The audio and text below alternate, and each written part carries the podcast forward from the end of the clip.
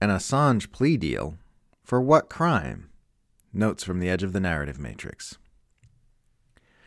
Whenever I talk about the need to dismantle government secrecy, I always get some know it all empire simp going, Without secrecy, we wouldn't be able to wage wars and coordinate against our enemies and have nukes, you idiot. And it's like, uh, yeah, that's kind of my point. They only use secrecy to do evil things and act against the interests of normal human beings. The lie is that the government uses secrecy in order to counter its enemies and win wars, when in reality, the government uses secrecy to make enemies and start wars. Julian Assange said, The overwhelming majority of information is classified to protect political security, not national security.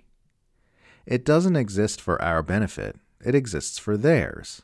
It's so our rulers can keep doing depraved things with no accountability. That's why they keep expanding government secrecy and increasing the punishment of those who breach it, because they want to do more depraved things and remain unaccountable. It really is nuts how there's now talk of Julian Assange being offered a plea bargain for rightly exposing U.S. war crimes. What's he meant to plead guilty to? Good journalism? The last time there was a credible military threat to the United States near the U.S. border, the U.S. responded so aggressively that it nearly ended the world. The reason people don't tend to get it when you compare Ukraine or Taiwan to a hypothetical scenario in which Russia or China were amassing heavily armed proxy forces on the Mexican border is because people literally can't wrap their minds around that happening. It's just too remote and unthinkable a proposition in today's world. But that shows how clear it is that the US is the aggressor in those standoffs. It's doing something so freakishly aggressive that people literally cannot imagine it happening on the US border.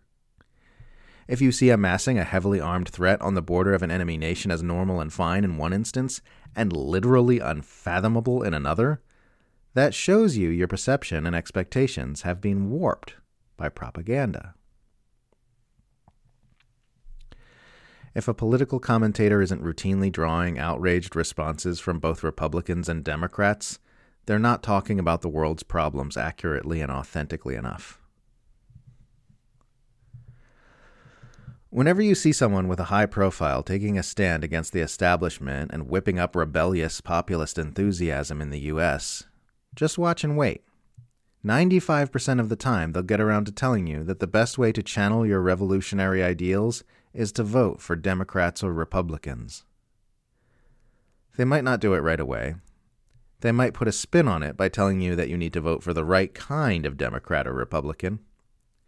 But eventually, they'll get around to telling you to feed your political energy into one of the two mainstream parties whose whole existence revolve around serving the interests of the very establishment they claim to oppose. In the hub of the U.S. empire, there's not just controlled opposition, there's controlled opposition to the controlled opposition.